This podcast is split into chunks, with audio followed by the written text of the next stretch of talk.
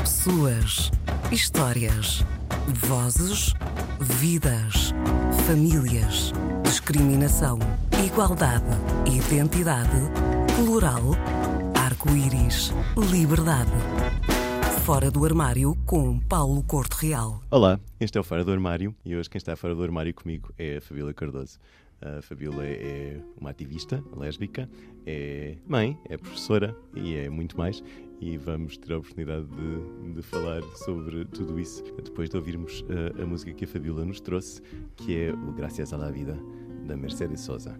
Gracias a la vida que me ha dado tanto, me dio dos luceros que cuando los abro, perfecto distingo lo negro del blanco y en el alto cielo su fondo estrellado y en las multitudes del hombre que yo amo. Gracias a la vida que me ha dado tanto, me ha dado el oído que en todo su ancho graba noche y días, grillos y canarios, martillos, turbinas, ladridos, chubascos y la voz tan tierna de mi bien amado. Gracias a la vida que me ha dado tanto, me ha dado el sonido y el abecedario, con él las palabras que pienso y declaro, madre, amigo, hermano y luz alumbrando la ruta del alma del que estoy amando.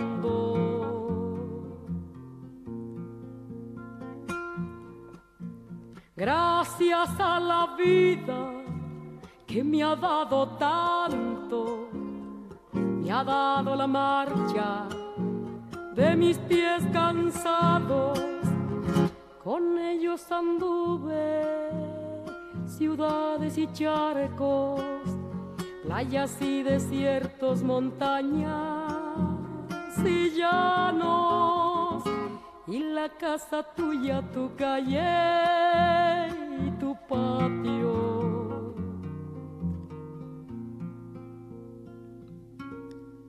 Gracias a la vida que me ha dado tanto. Fabíola, tu também agradeces à vida? Agradeço. Agradeço muitíssimo à vida, muitas vezes, e acho que é um sentimento que me acompanha muito. É essa ideia de, de agradecimento, de, como estou grata por tudo aquilo que a vida me dispôs e pelas pequenas coisas, às vezes o sol, outras vezes a chuva, é uma, uma emoção muito presente na minha vida.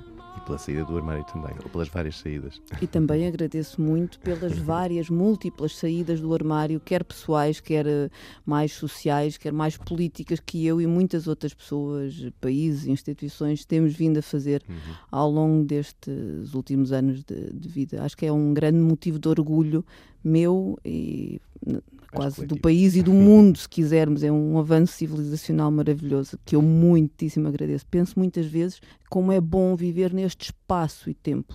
Como é bom viver neste país com tantas coisas maravilhosas, da comida à legislação que protege as pessoas com diversidade de orientações sexuais e de identidades de género. Viver também neste tempo histórico maravilhoso em que a diversidade é efetivamente um valor celebrado.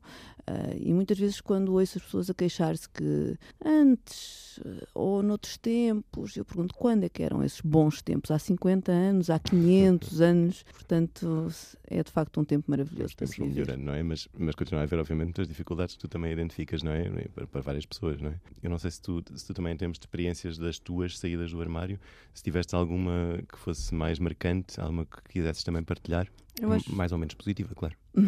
Eu acho que as saídas do armário são sempre difíceis porque implicam um processo de autonomização e de, de autoconfiança muito grande, quer seja uma saída do armário mais pessoal, de dizer sim.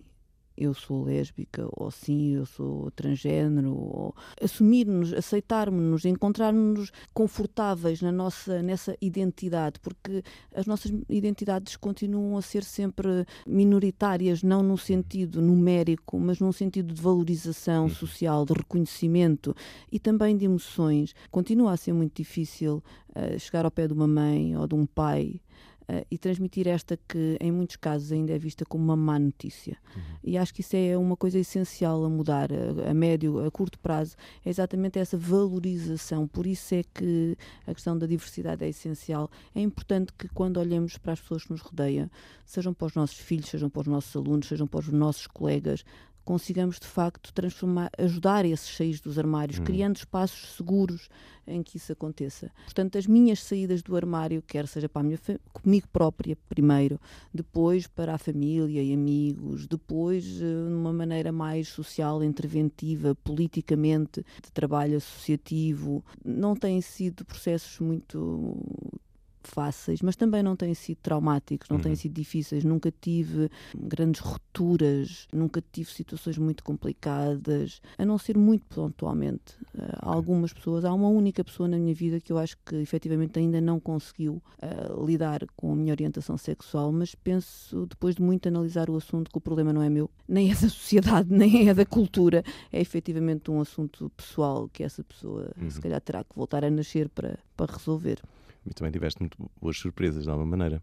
Ou seja, pessoas que eh, eventualmente não corresponderam ao medo que tu podias eventualmente sentir também, não é? Sim, um abraço da nossa irmã quando somos adolescentes é uma surpresa que não se esquece para a vida. Porque é um, ainda que eu não entenda, eu estou aqui, eu aceito, eu partilho isso contigo e estarei sempre. Um telefonema de um pai que um dia nos vê na televisão ou nos viu no jornal A Bola e nos diz: Epá, tu estás mesmo a dizer as coisas como devem ser ditas. Ou uma mãe. São coisas que nos fazem crescer. Mas também um aluno, um miúdo de 13 anos que vem ter connosco no final de uma aula, numa conversa ou numa questão que surgiu e diz: Ó professora, sabe que eu falei lá em casa que tinha uma professora lésbica e tivemos uma grande conversa? Só isto. São de facto experiências muito positivas e acho que esse, o sair do armário, por muitas dificuldades que traga, é uma experiência extremamente positiva que eu recomendo, não só pessoal, mas depois a, a outros níveis, numa abrangência cada vez mais ampla que efetivamente nos vai a nós tornando mais felizes, mas também vai criando à nossa volta condições para que as coisas vão efetivamente mudando. Em alguns casos limites até salvando vidas. Eu já tive a experiência de virem ter comigo pessoas com 20 e tal anos que me diziam se a minha mãe não a tivesse ouvido falar, eu se calhar hoje não estava aqui. Porque a minha mãe tê-la ouvido falar fez a minha mãe perceber muita coisa e conseguir lidar comigo de uma maneira que não conseguia até esse momento. Portanto, o sair do armário é efetivamente uma experiência muito essencial. A visibilidade é a primeira ferramenta contra a homofobia, contra a transfobia, é a primeira ferramenta de mudança, não só pessoal, mas social, política, porque é ela que transforma verdadeiramente. É o contacto, é o conhecimento pessoal que nos aproxima, que nos liga e que cria estas redes que vão transformando a sociedade. E nos permite ver a, a realidade agora a cores. A cores, exatamente, com as maravilhosas cores do arco-íris, da diversidade e da harmonia. Fabíola, tu ah, mencionaste obviamente a importância da tua família e também ah, não mencionaste ainda, mas és mãe e, e essa experiência que de resto tem a ver com, com uma questão que enquanto ativista também sempre quiseste enfatizar, não é? Que tem a ver com a parentalidade e com os direitos relacionados com a parentalidade. Eu gostava de saber um bocadinho ah, mais da tua experiência também enquanto mãe e das. ah, enfim, as experiências de parentalidade são sempre complexas, mas sobretudo em termos também de, de resistência a um, a um sistema que, que durante muito tempo se recusava a reconhecer a possibilidade de casais do mesmo sexo terem filhos ou filhos, não é? E que, com dificuldade e muito, e muito trabalho, não é? Passou a reconhecer na tal legislação que, que temos hoje, ainda assim com, com muito trabalho a fazer, não é? Tens alguma experiência assim que, ou algumas experiências que gostasses de partilhar? A, maternidade, a parentalidade no geral, são de facto, se forem vividas com visibilidade, são um retomar. Quando nós pensamos que já fizemos o nosso percurso individual, quando pensamos que à nossa volta está tudo bem, quando pensamos que a sociedade efetivamente já mudou, depois avançarmos para uma experiência de uma parentalidade de duas pessoas do mesmo sexo é um novo sair do armário a todos estes níveis, porque é um, um voltar a, a, repetir tudo isto. Uh, isso é uma experiência complexa a muitos níveis, porque acho que há uma falta de preparação enorme. Uhum. Eu digo muitas vezes que nós, para pegar numa cana de pesca, temos de tirar uma licença. Para conduzir um carro, temos de ter não sei quantas aulas. E para a maior aventura das nossas vidas, que é ter filhos, não há preparação. Eu não quero incomodar os meus colegas de matemática dizendo que os alunos têm muitas aulas de matemática, mas efetivamente os alunos chegam ao nono ano com uma carga enorme de matemática e em nenhum momento, ou em pouquíssimos momentos, foram preparados para aquilo que lhes vai acontecer quando forem pais ou mães. E do nono até ao décimo segundo a mesma coisa e do décimo segundo na universidade a mesma coisa. Há efetivamente socialmente uma falta de preparação enorme para as questões da parentalidade. Para mim isso foi também uma grande descoberta, um grande desafio, uh, voltar a ler, voltar a pesquisar, voltar a procurar sendo um casal do mesmo sexo, se, ainda se colocam muitas questões. Desde logo, na altura, o registro das crianças, os nomes, uhum. os nomes pelos quais as crianças tratam. Então, mas como é que eles vos chamam? Um é a mãe e a outra é o quê? Uh, quem é a mãe? Uh, como é que as crianças distinguem? E depois isto levado para, para, para a realidade, que é ter a criança no café, que é diz, oh mãe! E nós olhamos as duas e, oh, mas qual delas? Ou, uh, então, mas tu tens duas mães e a criança, ser a criança uh, a explicar. Uhum. Uh, portanto, houve de facto muitas É uma experiência extremamente gratificante. Foi um, um ressair do armário maravilhoso. Uhum. quando depois chega às escolas, lida-se muito diretamente com o sistema no qual o inquérito, a ficha da caderneta, tem lá o nome do pai e o nome da mãe. E agora? Hum. Eu lidei e, nós lidámos com isso, como sempre lidámos com isto, com a vontade, com uma atitude muito frontal, eh, muito bem disposta, que é, olha, aqui onde está o nome do pai eu vou riscar e vou pôr aqui mãe, está bem, sabe que esta criança tem duas mães. Uhum. E acho que isso é uma boa maneira de estar, uma maneira uhum. de facto quase portuguesa de lidar com as coisas, que é enquanto ainda não existem estruturas definidas que nos protejam, sermos nós próprios de uma maneira mais informal a sermos capazes de resolver uhum. uh, esses problemas que, que se vão uh, colocando. E acho que isso também é muito importante porque muitas vezes as instituições não estão efetivamente preparadas para lidar, porque nunca lidaram. Não, nem claro. sempre é uma questão de má vontade, nem sempre é uma questão de discriminação ou de pretender uh, maltratar as pessoas. Muitas vezes é mesmo eu lembro-me na maternidade, a, funcionária que, que, estava lá a dizer: Olha, desculpe, mas aqui é os maridos, sabe? Nós dizemos: Olha, pode entrar o marido de não sei quantas. Pode... Como é que eu digo à, à, sua senhora? Como é que eu chamo à sua senhora? Mas não foi nenhuma má vontade, uhum. foi uma atitude quase de delicadeza, quase claro. de humildade, claro. de querer participar daquele momento e não saber qual a melhor claro. maneira. Nas escolas, nas instituições, muitas vezes também assim.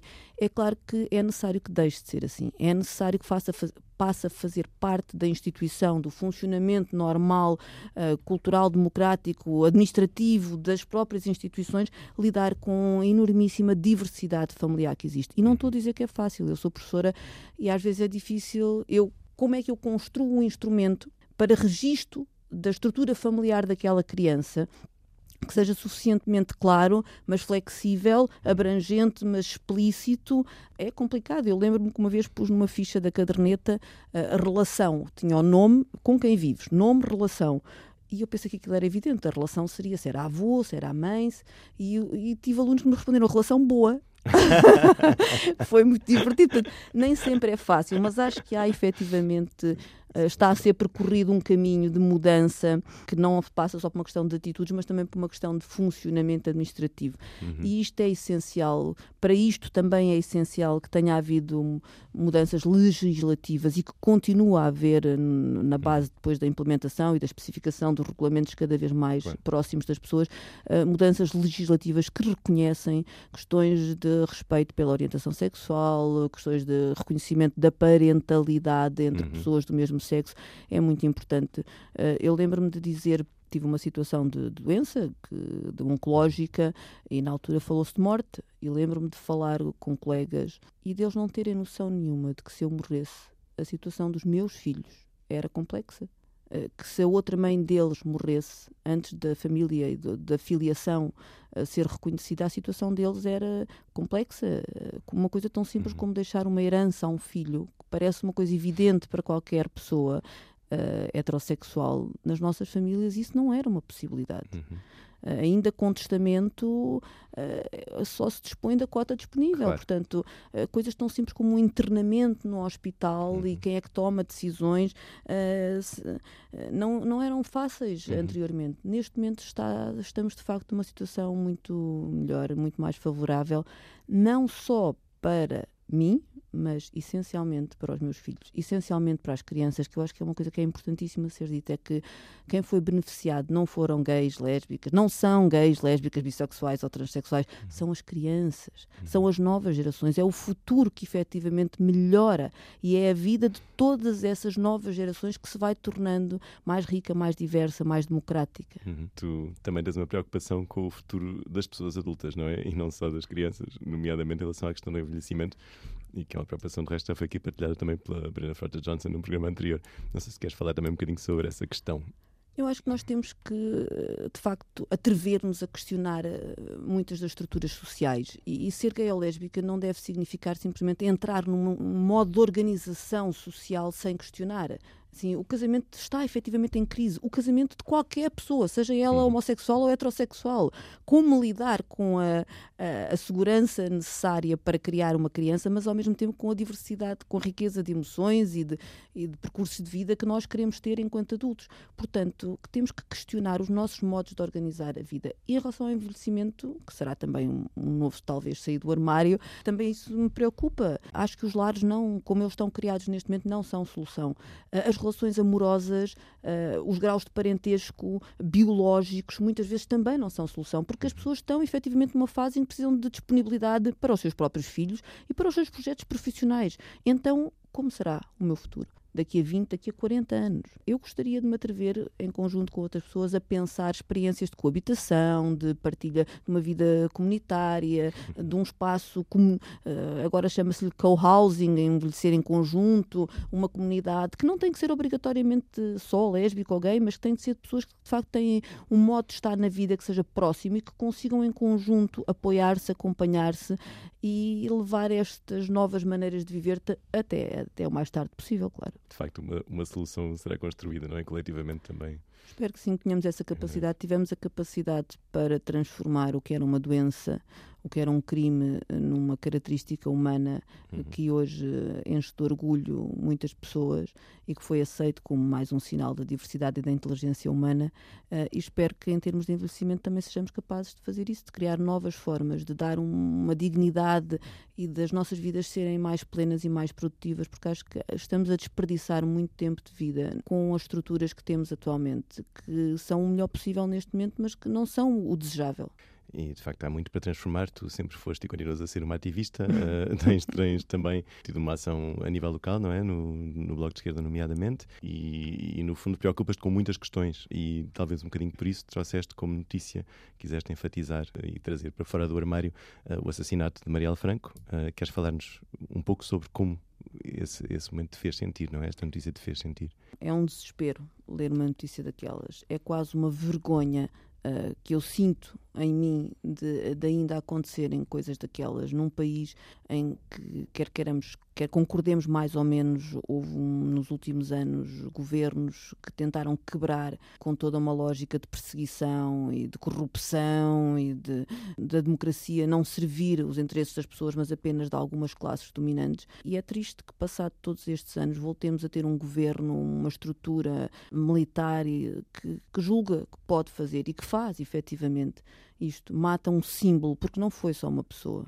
O que quiseram fazer foi transmitir uma mensagem clara de que as coisas não seriam, não continuariam a ser assim, que quem tivesse a ousadia de levantar a voz podia apanhar com uma bala hum, de uma, uma força militar estatal uh, e sair impune essa pessoa. Portanto, acho que houve aqui uma mensagem e acho que é uma vergonha, é terrível que isto aconteça e por isso mesmo, seja o ativismo, seja o associativismo, seja o empreendedorismo, seja a participação política nas suas diversas formas, mais partidárias ou menos partidárias, eu acho que é preciso todos nós envolvermos-nos, não nos deixarmos alienar pelos futebols, pelas novelas, pelas, por todos os pequenos, grandes eh, eventos que são criados e estarmos atentos à nossa vida, às questões ecológicas que eu acho que são essenciais e também um, um, outro pilar na minha vida, a questão da sustentabilidade e do ambiente, às questões da política a nível local, no sentido de melhorar a qualidade de vida dos sítios onde estamos, do ordenamento do território, deste país magnífico que temos e que está de facto ainda tão, tão mal gerido. E acho que isto tudo acaba por ser a mesma coisa, uhum. de alguma maneira, que é a tentativa de mudar o mundo, de deixarmos para os nossos filhos algo melhor. Obrigado, Fabíola, pela mensagem, que é obviamente importante, mas uh, vamos ter que terminar aqui uhum. o, o, programa com o nosso questionário, o questionário uhum. fora do armário. Vou perguntar-te qual é a tua palavra preferida? Diversidade. E a que mais odeias? Eu não uso a palavra ódio, mas se tivesse que escolher uma palavra que odeio, seria de certeza ódio, porque acho que é um sinal de estupidez e de ignorância. E o que é que te cita, criativo ou emocionalmente? Desafios, novidades, ideias novas e maneiras diferentes de fazer coisas. E o que te repele?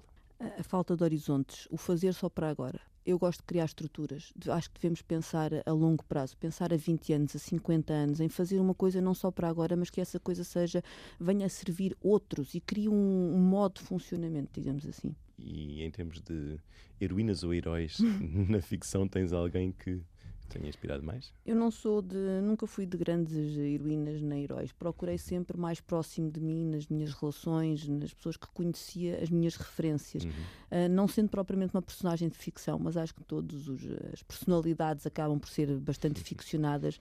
A minha personagem de ficção favorita, olhando assim para trás, seria a Tina Turner não só pela música, mas essencialmente por ser uma figura feminina uh, extremamente poderosa, de uma mulher que uh, saiu do armário múltiplas vezes, não em termos de orientação sexual, nesta utilização mais restrita, uhum. mas enquanto pessoa, enquanto, uh, enquanto mulher, enquanto raça, enquanto música, enquanto percurso de vida, para mim foi uma, uma referência e acho que é uma personagem de facto continua a manter eu ainda consigo ouvir as músicas dela com alegria e prazer e já passaram tantos anos. Olha, e pessoas? Uma, pessoa que mais te inspirou? A referência a que eu torno é a minha avó em particular a mãe do meu pai que me criou, porque eu vivi lá na, naquela aldeia entre os 3 e os 6 anos, a minha mãe trabalhava fora, e é uma pessoa que eu repetidamente vou buscar uh, palavras, referências, gestos, atitudes, pequenas coisas que se calhar até me passaram completamente ao lado na altura, mas que hoje são fonte de inspiração, de maneira de olhar para o mundo, de ser capaz de dar valor às grandes e às pequenas coisas, com uma singeleza, uma simplicidade que eu acho que é uma, uma lição de vida. E é que mais te revoltou? Há um senhor com bigode que de vez em quando aparece em uns documentários e que eu acho que quando ouço algumas eleições, uh, alguns resultados de eleições por essa Europa fora, lembro-me de como Hitler continua a ser uma figura que não podemos esquecer coletivamente. E tens um, um lema de vida que gostasse de partilhar connosco? Isso é difícil. Eu vou dizer uma frase que não é propriamente um lema, mas que eu repito muitas vezes e que acho que utilizo para me posicionar, que, que se calhar seria o meu lema de vida, que é de perto ninguém é normal. Porque acho que muitas vezes olhamos para os outros como eles fossem grandes referências e perto as pessoas, todos nós temos os nossos quias bons e maus, que, características mais louváveis e menos louváveis. Acho que isto é um bom lema de vida para me posicionar a mim e aos outros. E depois deste programa, numa frase, o que é que gostarias que as pessoas que nos estão a ouvir não é, pensassem sobre ti? Que, que não és normal, mas. Que não sou é... normal, pois, obviamente tenho algumas questões, mas acho que isso já é relativamente evidente.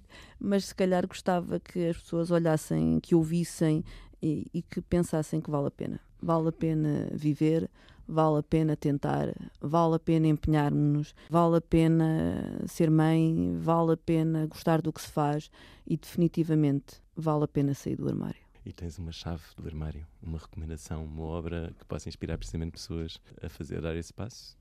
Há muitos livros, felizmente cada vez há mais. Acho que os livros são referências. Há cada vez mais filmes. Neste momento há séries para miúdos com múltiplas referências, mas a minha chave seria o ativismo, seria o associativismo, o empreendedorismo, a participação, eh, o envolvimento coletivo eh, na procura criativa de soluções. Acho que essa é a chave, talvez não só do armário, mas de, da própria vida. E vale claramente a pena falar contigo. Obrigado pela, pela tua partilha.